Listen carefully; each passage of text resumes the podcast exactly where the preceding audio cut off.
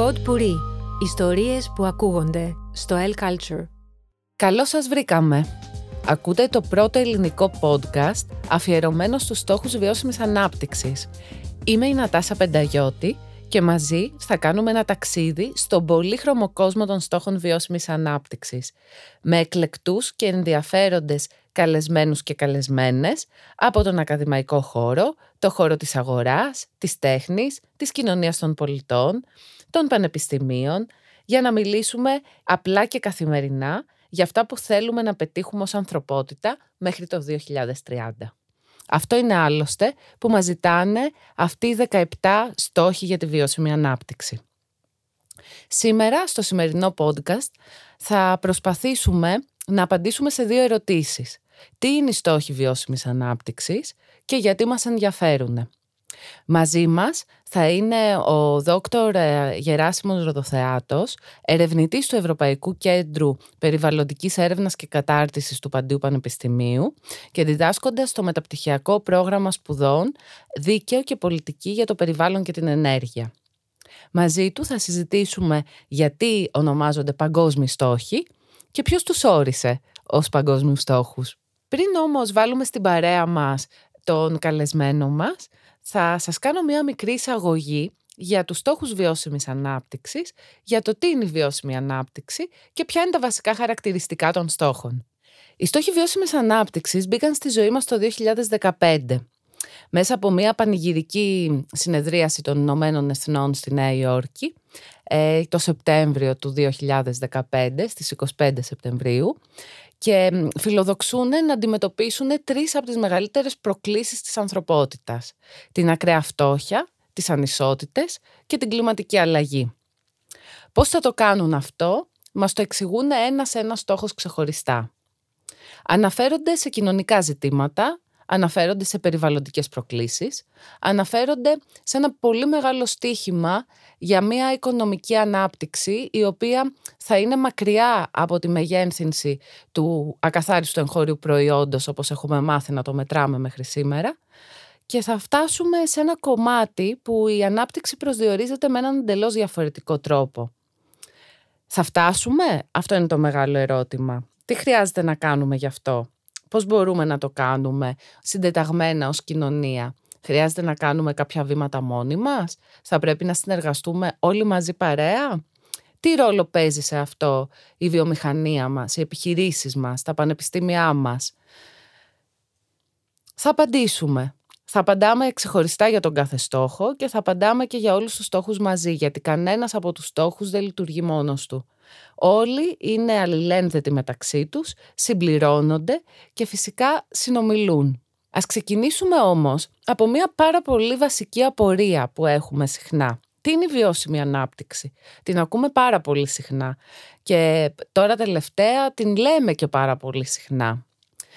Συνήθως απαντάμε ότι είναι εκεί που συναντιέται η περιβαλλοντική προστασία με την κοινωνική ευαισθητοποίηση και την οικονομική ευμάρεια. Πού συναντιέται όμως, τηρούμε ίσες αποστάσεις και πώς φτάνουμε σε αυτό το σημείο μηδέν; Στόχος της βιώσιμης ανάπτυξης είναι να καλύπτονται οι ανάγκες των σημερινών γενεών, χωρίς όμως να μπαίνει σε κίνδυνο η δυνατότητα των μελλοντικών γενεών να καλύπτουν τις δικές τους ανάγκες. Δηλαδή, όταν φτάνουμε και καταναλώνουμε τους πόρους της γης για να μπορούμε να υπάρχουμε πριν ακόμα τελειώσει το ημερολογιακό έτος, αρχίζουμε και αντλούμε πόρους από την επόμενη γενιά. Αντλούμε πόρους σαν να κλέβουμε από τα παιδιά μας. Αυτό κάποια στιγμή έφτασε ο Οργανισμός Ηνωμένων Εθνών σε μια πολύ σημαντική συνδιάσκεψη το 1992 και είπε ότι αυτό δεν είναι ανάπτυξη. Θα πρέπει να βρούμε έναν άλλον τρόπο να προσδιορίσουμε την ανάπτυξη. Δεν μπορούμε να κλέβουμε πόρους από τα παιδιά μας.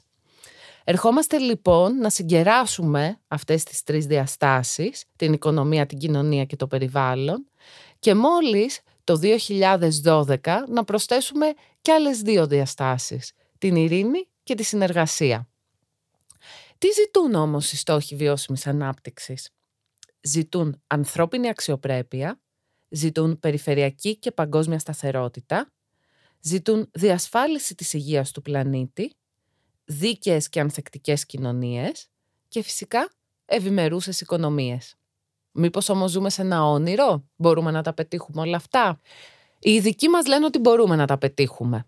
Μπορούμε να τα πετύχουμε μέσα από τη συνεργασία. Συνεργασία για ποιο σκοπό όμως; Συνεργασία για ένα καλύτερο μέλλον, χρησιμοποιώντας τις 169 επιδιώξεις των 17 στόχων για 7,5 δισεκατομμύρια ανθρώπους. Μπορεί να γίνει, μπορεί να κινηθούμε το ίδιο για όλη την ανθρωπότητα. Αυτό είναι κάτι από τα πιο σημαντικά πράγματα τα οποία μας δίνουν οι 17 στόχοι για τη βιώσιμη ανάπτυξη. Όπως θα συζητήσουμε και σε λίγο με τον Γεράσιμο Ροδοθεάτο, είναι η μεγάλη επιτυχία των στόχων. Αναφέρονται τόσο στον αναπτυγμένο βορρά, όσο και στον ανεπτυσσόμενο νότο. Και είναι πρώτη φορά που γίνεται αυτό στα πλαίσια του Οργανισμού Ηνωμένων Εθνών. Συγκεντρώσαμε για σας 10 σημαντικά χαρακτηριστικά των στόχων βιώσιμης ανάπτυξης μέσα από τη διαδρομή που κάνανε από το 15 μέχρι σήμερα αλλά και από τους προηγούμενους, τους γονείς των στόχων βιώσιμης ανάπτυξης που ονομαζόντουσαν οι αναπτυξιακοί στόχοι. Αυτοί οι αναπτυξιακοί στόχοι δεν αφορούσαν και τον αναπτυγμένο βορρά και τον αναπτυσσόμενο νότο, αλλά μόνο τον αναπτυσσόμενο νότο. Έτσι, ο αναπτυγμένος βορράς άργησε να εκπαιδευτεί στα χρώματα των στόχων βιώσιμης ανάπτυξης, όπως επίσης και στις απαιτήσεις για μια πιο δίκαιη, περιβαλλοντικά φιλική και οικονομικά ανωδική κοινωνία. Ξεκινάμε; Πάμε. Ένα από τα πράγματα που έχουν οι στόχοι βιώσιμης ανάπτυξης είναι ότι είναι πολύ φιλόδοξοι αποτελούν την πιο φιλόδοξη to-do list για τον πλανήτη μας. Για να πετύχουν, χρειάζεται μέχρι το 2030 να αντιμετωπιστεί η ακραία φτώχεια, η ανισότητα σε όλες τις μορφές της και η κλιματική αλλαγή. Το δεύτερο πράγμα που μόλις σας μαρτύρησα πριν από λίγο είναι ότι είναι οικουμενικοί. Αφορούν όλους τους ανθρώπους, σε όποια γωνιά του πλανήτη και αν βρίσκονται και υπόσχονται να μην αφήσουν κανέναν πίσω. Leave no one behind, είναι το σύνθημα που ακούμε συχνά και συχνά μέρα με τη μέρα. Το τρίτο χαρακτηριστικό τους είναι κατανοητοί. Είναι διατυπωμένοι με έναν τέτοιο τρόπο, με έναν απλό τρόπο, για να μπορούν όλοι να τους καταλάβουν και φυσικά να τους διαδώσουν. Είναι συνδεδεμένοι και αδιέρετοι. Αλληλοσυμπληρώνονται, συνδέοντας την ανάπτυξη με τα ανθρώπινα δικαιώματα, την ειρήνη και την ασφάλεια την εποχή της πανδημίας του COVID, θα έρθω να σας πω, συνδέοντας ακόμα και την υγεία με όλα αυτά που επιδιώκουμε. Είναι συμμετοχική. Ήταν αποτέλεσμα τριών χρόνων διαβούλευσης με τη συμμετοχή της επιστημονικής κοινότητας, της κοινωνίας των πολιτών, φορέων της αγοράς και εθνικών αντιπροσωπιών από τα περισσότερα κράτη-μέλη. Για να πετύχουμε τους στόχους αυτούς, είναι απαραίτητη συμμετοχή όλων μας κανένας δεν μπορεί να τους πετύχει μόνος του. Είναι ποιοτική. Σε αντίθεση με τους στόχους της χιλιετίας, όπως είπαμε, που ήταν ποσοτικοί, εισάγουν μία σειρά από ποιοτικά στοιχεία και στόχους. Χαρακτηριστικό παράδειγμα είναι ο στόχος 4, που αναφέρεται για πρώτη φορά στην ποιοτική εκπαίδευση. Είναι μη δεσμευτικοί. Αποτελούν εθελοντικές δεσμεύσεις των κρατών μελών. Δεν έχουν νομικές κυρώσεις σε περίπτωση μη εφαρμογής. Είναι απαραίτητοι πολλά κράτη αντέδρασαν για το μεγάλο αριθμό τους, υποστηρίζοντας ότι περισσότερους από 10 στόχους είναι πολύ δύσκολο να τους θυμάσαι. Ωστόσο επικράτησε η άποψη ότι και οι 17 είναι απαραίτητοι αν θέλουμε έναν βιώσιμο πλανήτη. Είναι καθημερινοί. Αφορούν όλα όσα κάνουμε κάθε ημέρα στη ζωή μας. Από το νερό που θα πιούμε και το φαγητό που θα καταναλώσουμε, μέχρι την εκπαίδευση του παιδιού μας, τις κοινωνικές και εργασιακές μας σχέσεις, έως και τα πολιτιακά μας δικαιώματα. Και τέλος, είναι εφικτή. Η επιτυχία τους εξαρτάται από τον αριθμό των ανθρώπων που θα καταφέρουν να εμπνεύσουν και να κινητοποιήσουν. Τα χρόνια που έχουμε στη διάθεσή μας είναι πολλά, αν θέλουμε να μετατρέψουμε τους παγκόσμιους στόχους σε έναν οδικό χάρτη για μια βιώσιμη ανάπτυξη την ανθρωπότητα στον πλανήτη, παντού. Ένα από τα βασικά ερωτήματα που θέλουμε να απαντήσουμε σήμερα είναι γιατί οι στόχοι ονομάζονται παγκόσμιοι και ποιος τους όρισε ως τέτοιους. Αυτό θα μας το απαντήσει ο Γεράσιμος Ροδοθεάτος που βρίσκεται μαζί μας. Από την πλευρά της ακαδημαϊκής κοινότητας για να μας εξηγήσει λίγο πώς μπήκαν οι στόχοι στη ζωή μας και πώς μεταλλάχθηκε ο Οργανισμός Ηνωμένων Εθνών για να μπορέσει να κάνει ένα τόσο μεγάλο άλμα προς αυτή την κατεύθυνση. Καλησπέρα Μάκη. Καλησπέρα Νατάσα, ευχαριστώ πολύ για την πρόσκληση. Καλησπέρα και στο κοινό μας. Ε, είναι αλήθεια ότι οι στόχοι έχουν μπει στη ζωή μας για τα καλά. Έχουν περάσει έξι χρόνια ε, έξι χρόνια έχουν περάσει πάρα πολύ γρήγορα και τα υπόλοιπα εννιά που απομένουν για να πετύχουμε και αυτά θα περάσουν γρήγορα, γιατί οι στόχοι είναι αρκετά φιλόδοξοι. Οι στόχοι όμως δεν έπεσαν από τον ουρανό, δεν φύτρωσαν και όπως είπες και εσύ στην εισαγωγή σου, είναι αποτέλεσμα μιας μακροχρόνιας διαδικασίας που γίνεται μέσα στον ΟΗΕ, μιας διαδικασίας που επιθυμεί να βάλει ένα πλαίσιο, όχι με την ασφικτική έννοια, στην έννοια της βιώσιμης ανάπτυξης. Ανάπτυξης που θέλουμε σήμερα, αλλά και της ανάπτυξης που επιθυμούμε για τους απογόνους μας. Έτσι λοιπόν, πατώντας στην εμπειρία του, ο ΙΕ προσπάθησε με έναν πολύ ιδιαίτερο τρόπο, ξεχωριστό για τα δικά του δεδομένα, να μαζέψει αυτούς τους 17 στόχους, να συγκεντρώσει αυτούς τους 17 στόχους, ξεκινώντας από κάτω προς τα πάνω. Και είναι η πρώτη φορά που μία συζήτηση για τους στόχους κρατάει τρία ολόκληρα χρόνια και δεν εμπλέκει μόνο τα κράτη ή τους εκπροσώπους του ΟΗΕ, αλλά εμπλέκει μέσα και την κοινωνία, αλλά και την οικονομία και ε, σε, ένα, σε ένα βαθμό που μπορούμε να πούμε και αυτό και τις περιβαλλοντικές εργανώσεις που ήταν εκεί να μιλήσουν εξ ονόματος της, της κλιματικής αλλαγής, της βιοπικιλότητας και του κλίματος. Δεν ήταν ένα εύκολο εγχείρημα και πολλοί μπορεί να έχουν σχολιάσει στο παρελθόν ότι ήταν δύσκολοι, φιλόδοξοι ή πολλοί, ακόμα, ακόμα και στον αριθμό στόχοι, αλλά σίγουρα είναι στόχοι οι οποίοι εκφράζουν τη βούληση της ανθρωπότητας και οφείλουμε όλοι και να τους ακούσουμε και να τους σεβαστούμε.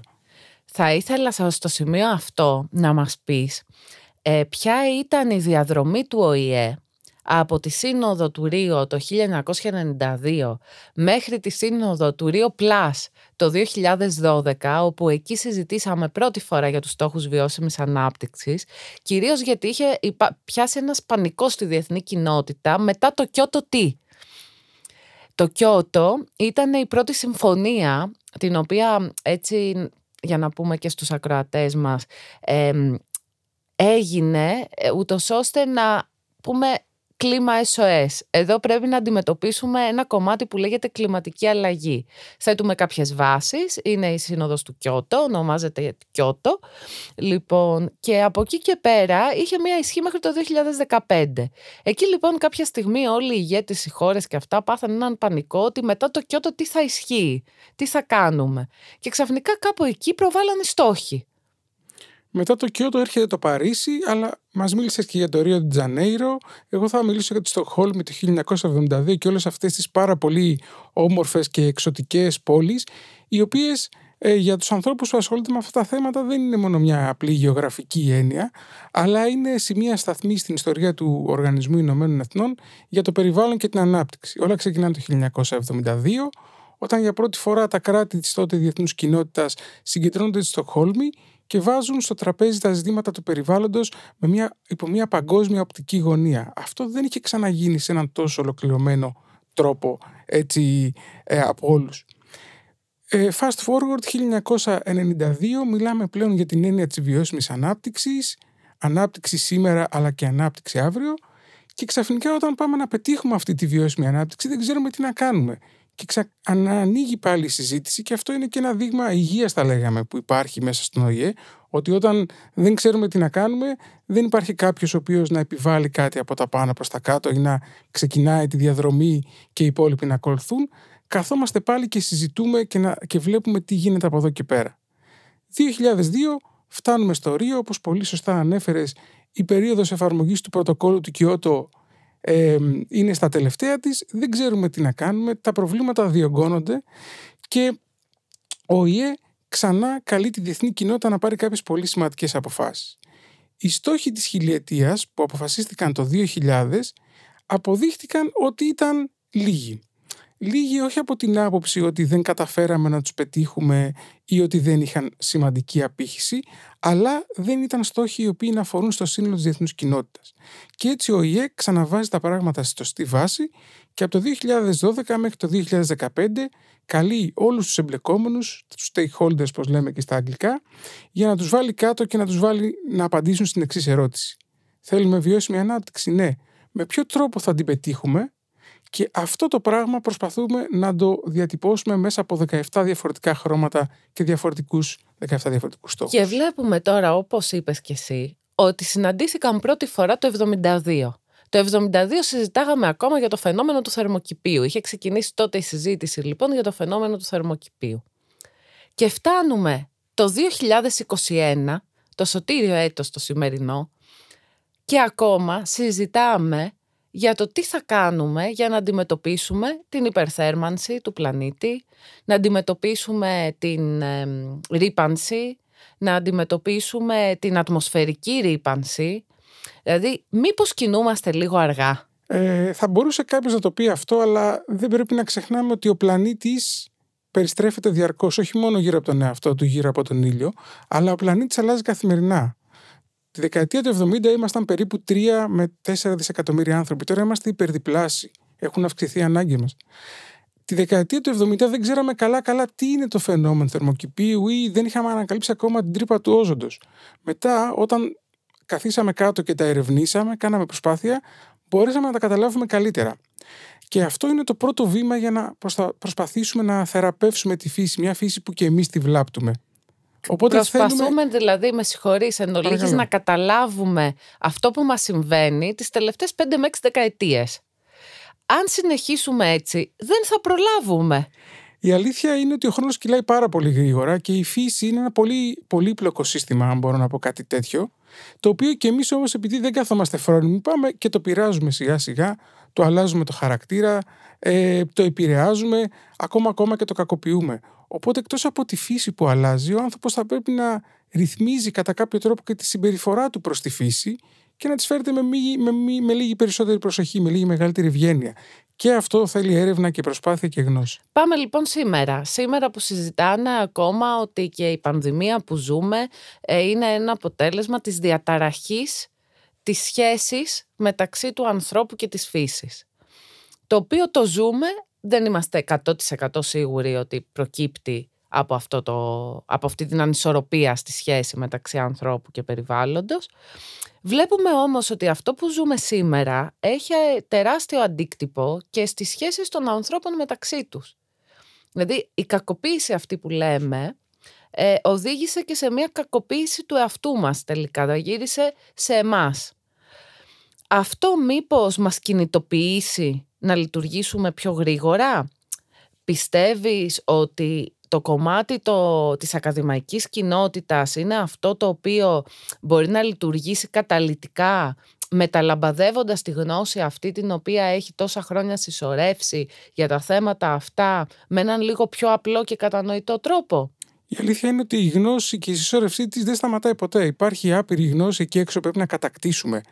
Από την άλλη όμως, και οι ίδιοι οι στόχοι αναφέρονται σε αυτό, υπάρχει και η έννοια της προφύλαξης. Δηλαδή, όταν δεν είμαστε σίγουροι για τα αποτελέσματα κάποιων πράξεών μας στο περιβάλλον, στη βιοπικιλότητα, θα πρέπει να είμαστε προσεκτικοί και να μην δοκιμάζουμε, να μην χρησιμοποιούμε τη φύση ως ένα πειραματόζωο. Θα πρέπει να ψάχνουμε πολύ καλά και αν είμαστε σίγουροι ότι το αποτύπωμά μας είναι μικρό, τότε θα πρέπει να προχωράμε. Από την άλλη όμως, ο ανθρώπινος παράγοντας έχει μέσα του αυτή την περιέργεια, θέλει να κατακτά συνεχώς καινούργια πράγματα, είτε αυτά είναι τα βάθη των ωκεανών, είτε αυτό είναι το διάστημα. Δεν μπορεί εύκολα να σταματηθεί και η αλήθεια είναι ότι η κοινωνία πάντοτε πήγαινε μπροστά παρά τις όποιες δυσκολίες. Αυτό που έχουμε χρέος όμως σαν κοινωνία να κάνουμε είναι να εκπαιδεύσουμε τους πολίτες τόσο τους σημερινούς όσο και τους αυριανούς, δηλαδή τη νέα γενιά, στο να ξέρει και να καταλαβαίνει ποια είναι τα όρια της φύσης και ποια θα πρέπει να είναι τα όρια του ανθρώπου απέναντι στη φύση. Πάμε στη νέα γενιά, γιατί μ' άρεσε αυτό που είπες τώρα. Είσαι ένας άνθρωπος ο οποίος μπαίνει συχνά, τουλάχιστον έμπαινε μέχρι τη, τον, την απαγόρευση της κυκλοφορίας μέσα στα πανεπιστήμια. Ε, έχω μπει κι εγώ μέσα στο πανεπιστήμιο, έχω διδάξει σε νεαρά παιδιά, έχουμε μιλήσει για τους στόχους βιώσιμης ανάπτυξης και γενικά ενθουσιάζονται, είναι ενθουσιασμένα.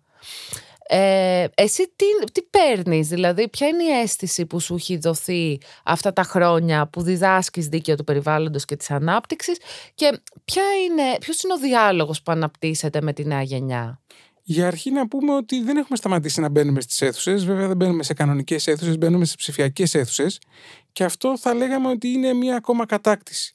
Δηλαδή η πανεπιστημιακή κοινότητα παρότι είναι κλειδωμένοι στο σπίτι και αυτοί όπως όλες οι άλλες οι επαγγελματικές δραστηριότητες, παραμένει η ζώσα και λειτουργεί. Και ένα άλλο σημείο στο οποίο θα ήθελα να σταθώ είναι ότι μπορεί να ενωθεί με τον υπόλοιπο κόσμο γιατί αυτή τη στιγμή υπάρχουν και άλλες νατάσες και άλλοι μάκηδες οι οποίοι κάνουν podcast και μπορούμε να πατήσουμε ένα κουμπί στον υπολογιστή και να ακούσουμε τι λένε οι φίλοι μας και οι συνάδελφοί μας από την Κίνα, από τη Χιλή ή από το Βανουάτου. Και αυτό είναι κάτι το οποίο μας το έφερε λίγο πιο γρήγορα ο COVID. Τι συμβαίνει στα πανεπιστήμια με τους ε, στόχους; Ένα εντυπωσιακό στοιχείο που έχουμε παρατηρήσει τα τελευταία χρόνια και μιλάω από εμπειρία που αντλούμε από το Πάντε Πανεπιστήμιο είναι ότι οι στόχοι είναι αντιληπτοί, κατανοητοί και είναι μέσα στην καρδιά των φοιτητών. Κάτι το οποίο δεν το βλέπουμε στο παρελθόν. Βλέπουμε δηλαδή τους νέους και να ενδιαφέρονται και να συμμετέχουν στα αντίστοιχα μαθήματα και να έχουν γνώση και το πιο σημαντικό, να έχουν καλοσχηματισμένη και τεκμηριωμένη άποψη. Πλέον δηλαδή η έννοια της ανάπτυξης δεν είναι κάτι αφηρημένο που μας το δίνει το κράτος ή το επιδιώκουν οι εταιρείες, αλλά είναι κάτι που μπορούμε και εμείς να κάνουμε κτήμα μας και μέχρι ένα σημείο να το διαμορφώσουμε. Και αυτό είναι πάρα πολύ σημαντικό. Μου άρεσε πάρα πολύ όλο αυτό το κίνημα που ξεκίνησε από τους νέους ε, και αφορά στην αντιμετώπιση της κλιματικής αλλαγής. Παρατηρούμε ότι οι νέοι άνθρωποι εμπνέονται από αυτό το πρόβλημα, γιατί είναι μια ζωντανή απειλή, ε, και δρούνε άμεσα και μαζικά. Και αυθόρμητα. Και αυτό είναι πάρα πολύ σημαντικό. Γιατί ένα από τα σημαντικά προβλήματα της νεολαίας, ακόμα και στη χώρα μας, είναι η χειραγώγηση. Η χειραγώγηση αυτή μπορεί να προέρχεται από την οικογένεια, από το σπίτι, από κάποιες ε, κομματικές ενδεχομένως παρατάξεις ή από κάποιους άλλους ε, παράγοντες. Εδώ βλέπουμε ότι οι νέοι παίρνουν την κατάσταση στα χέρια τους. Αντιλαμβάνονται τι συμβαίνει, καταλαβαίνουν το πρόβλημα και θέλουν οι ίδιοι να δράσουν χωρίς να έχουν κάποιον να τους χειραγωγεί. Γι' αυτό είναι πάρα πολύ σημαντικό. Δηλαδή, αυτός ο αυτορμητισμό είναι κάτι το οποίο ε, είναι λίγο αντιφατικό αυτό που θα, που θα πω, αλλά θα πρέπει να διατηρήσουμε με κάθε τρόπο τον αυθορμητισμό των νέων. Είναι αλήθεια και συμφωνώ με αυτό που λες και μου αρέσει και πάρα πολύ ότι οι στόχοι βιώσιμης ανάπτυξης είτε λόγω των χρωμάτων είτε λόγω της απλής τους γλώσσας κινητοποιούν τον νεανικό αυθορμητισμό.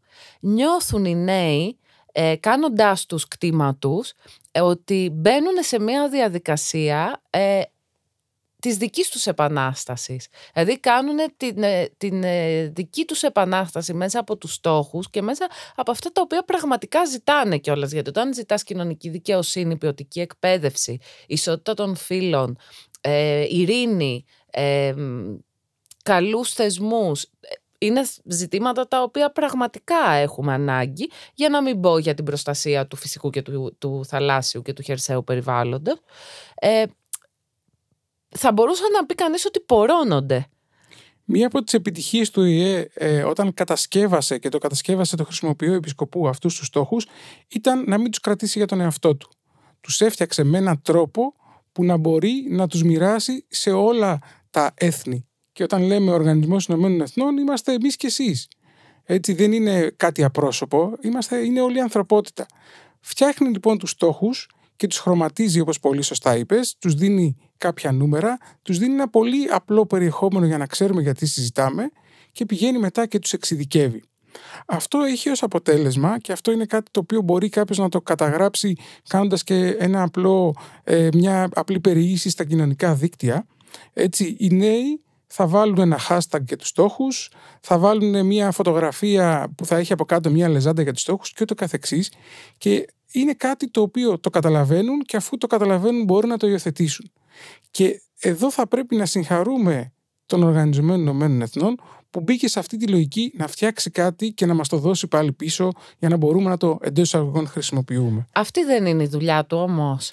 Ε, δεν ήταν πάντοτε έτσι. Στο παρελθόν ο ΙΕ έχει κατηγορηθεί για πάρα πολλά πράγματα που δεν είναι παρούσε να συζητήσουμε αλλά η πιο σημαντική κατηγορία που κολλάει στη σημερινή συζήτηση είναι ότι ήταν πολύ στεγνός, πολύ γραφειοκρατικός και πολύ είχε έντονο κρατικό χαρακτήρα.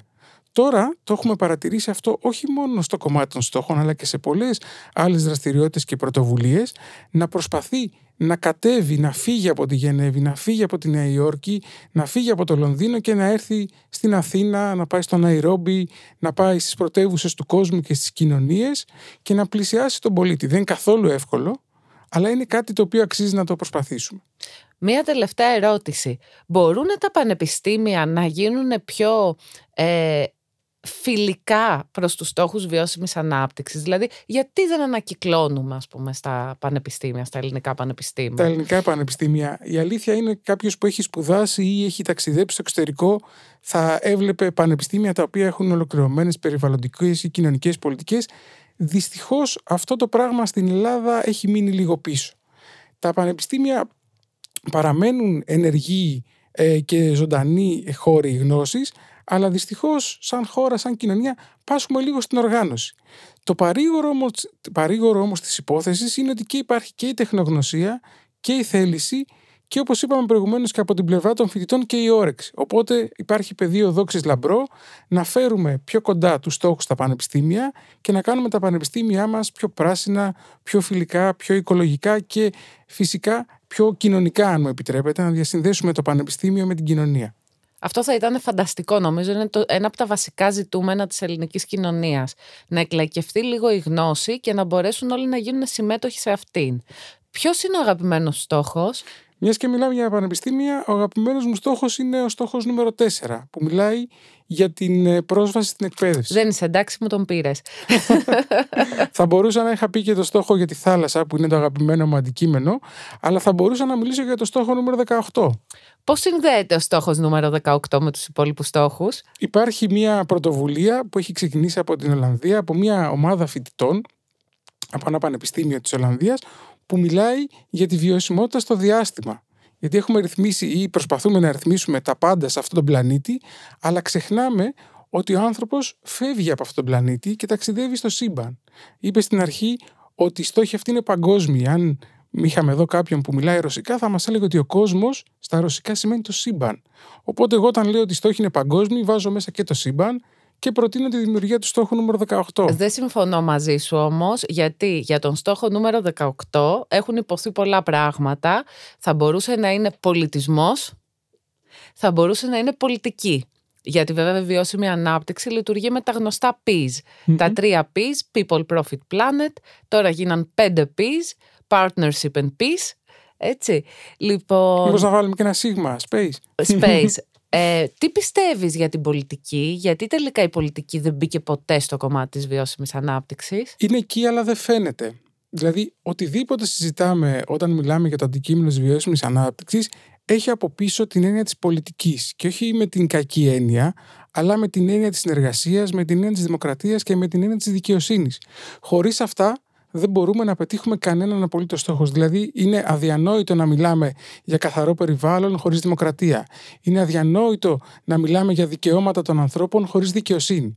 Οπότε η πολιτική είναι εκεί, υποβόσκη θα λέγαμε κατά κάποιο τρόπο, και δεν χρειάζεται ένα ξεχωριστός στόχος. Και θα έρθω να συμπληρώσω ότι και ο πολιτισμός κάπου εκεί βρίσκεται, γιατί τελικά οι στόχοι βιώσιμης ανάπτυξης, αυτό που μας ζητάνε, είναι να δημιουργήσουμε μια διαφορετική κουλτούρα ως ανθρώπινο είδος. Ναι, απλά δεν θα πρέπει να ξεχνάμε ότι το ανθρώπινο είδος δεν είναι μόνο του σε αυτόν τον πλανήτη. Υπάρχει, συνυπάρχει με τη βιοπικιλότητα, με το κλίμα, ε, με τα φυσικά φαινόμενα.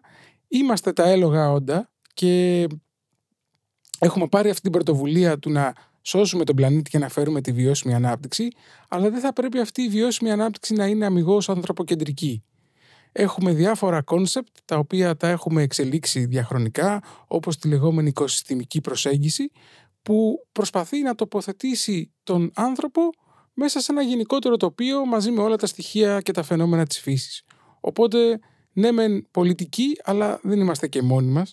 Και εγώ μαζί σου είμαι σε αυτή την κατεύθυνση. Θα ήθελα να σου διαβάσω μία φράση και να μου πεις σε ποιον ανήκει και αν όντως είναι το μεγάλο στίχημα για τους στόχους βιώσιμης ανάπτυξης. Η βιώσιμη ανάπτυξη έχει και επιχειρηματικό νόημα. Οι ίδιοι καταναλωτές είναι αυτοί που ασκούν πίεση.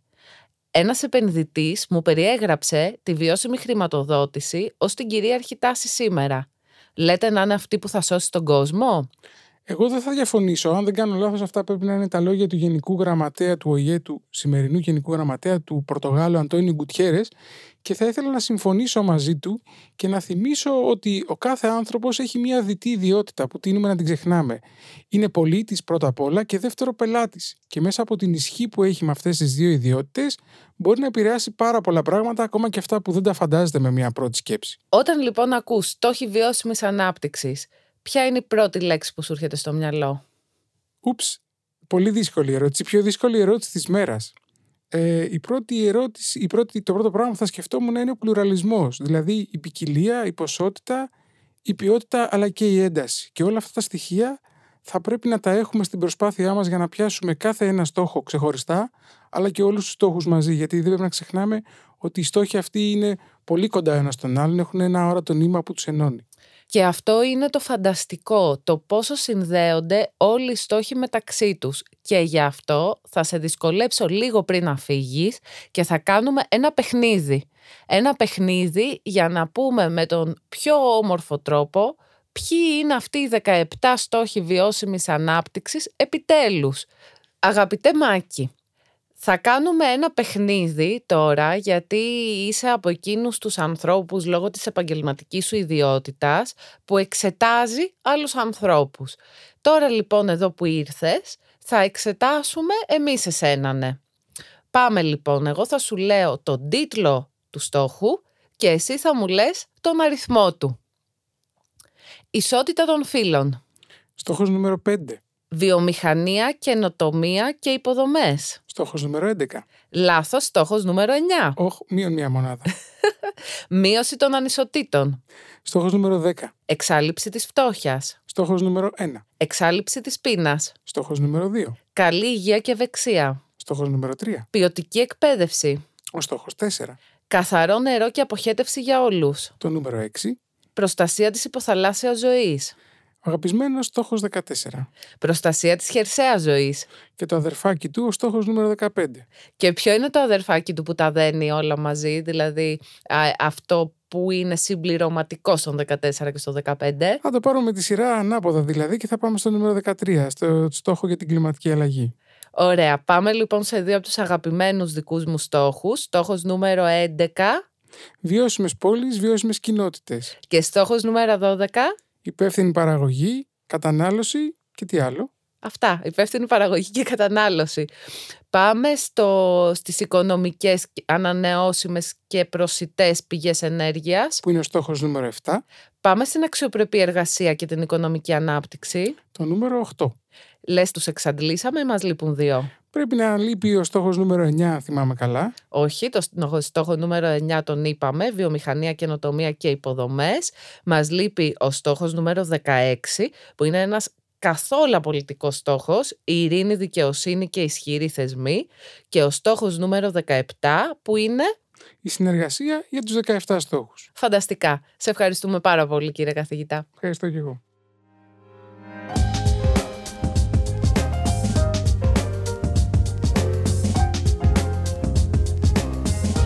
Pod Puri. Ιστορίες που ακούγονται στο El Culture.